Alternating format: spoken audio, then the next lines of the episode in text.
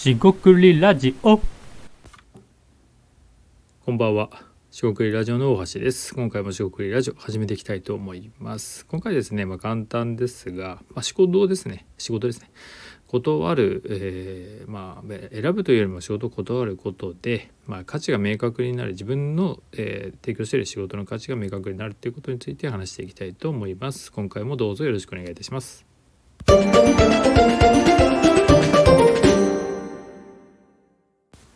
はい、四国ラジオの大橋です。今回ですね、仕事を断ることで価値が明確になるみたいな話をしていきたいと思います。えっ、と最近ですね、いくつか仕事の相談をいただいた時に、まあ、えーもちろんお受けしたものもありますが、断ったものもあったりするんですよね。まあ、あとミスマッチのものがとかあると。で、まあそういうところでですね一喜一憂しないということで、えーまあ、当然ですが慣れてない仕事を受けるとか慣れてないと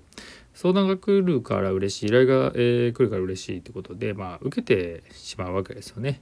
これはもう人間心理というか経験値が少なければしょうがないあることだなと思います。で、えーまあ、どういう状況でもいいんですが、えー自分に相談が来たから、まあ、受けると、えー全部受けますっていう、まあ、フリーランスの方もいらっしゃると思いますが別にそれを批判するとか否定するわけじゃなく、まあ僕自身はですね別に来たものは、もちろんやりたいんだけれども、えー自分がやる必要はないものっていうのは別にやらなくてもいいよねみたいな感じてしまうので、えー無理しない、えー肩の力を抜くみたいな感じで、まあ、やってますと。で、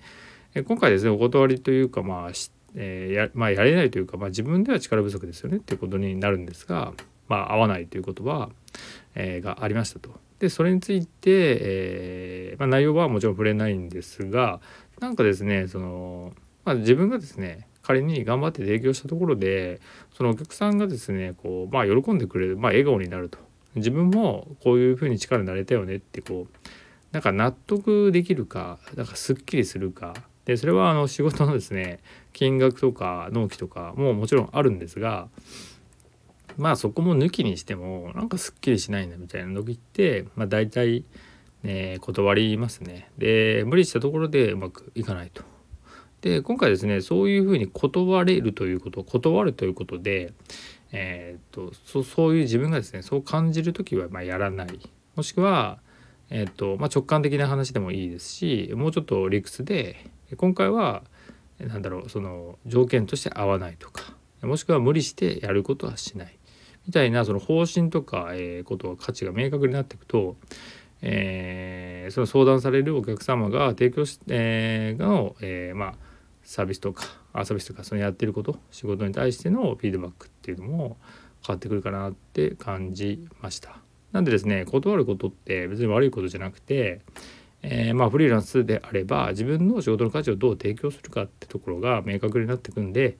別にいい機会ではあるかなとも思いましたもちろんですね断りたくてなんかやってるわけじゃなくて、えーお互いですね、えーお客様に対して提供して価値を感じていただくために仕事はもちろんしているのでそれがまあいろいろ価値、えーというか機会ですね。あった方がいいとはもちろん思ってるんで、えーそういうふうにですねどんどんこうまあなんだろうなデザインじゃないですけど全部取り込んでもうぐちゃぐちゃになるんじゃなくて、えー切り、え落とすそぎ落とすみたいな感じでこううまく空白を使っていくとか余地を使っていくっていう感じで、まあ、やってるっていう話になります。今回は短いですが以上となります。四国ラジオ大橋でした。ここまでお聞きいただきましてありがとうございました。以上失礼いたします。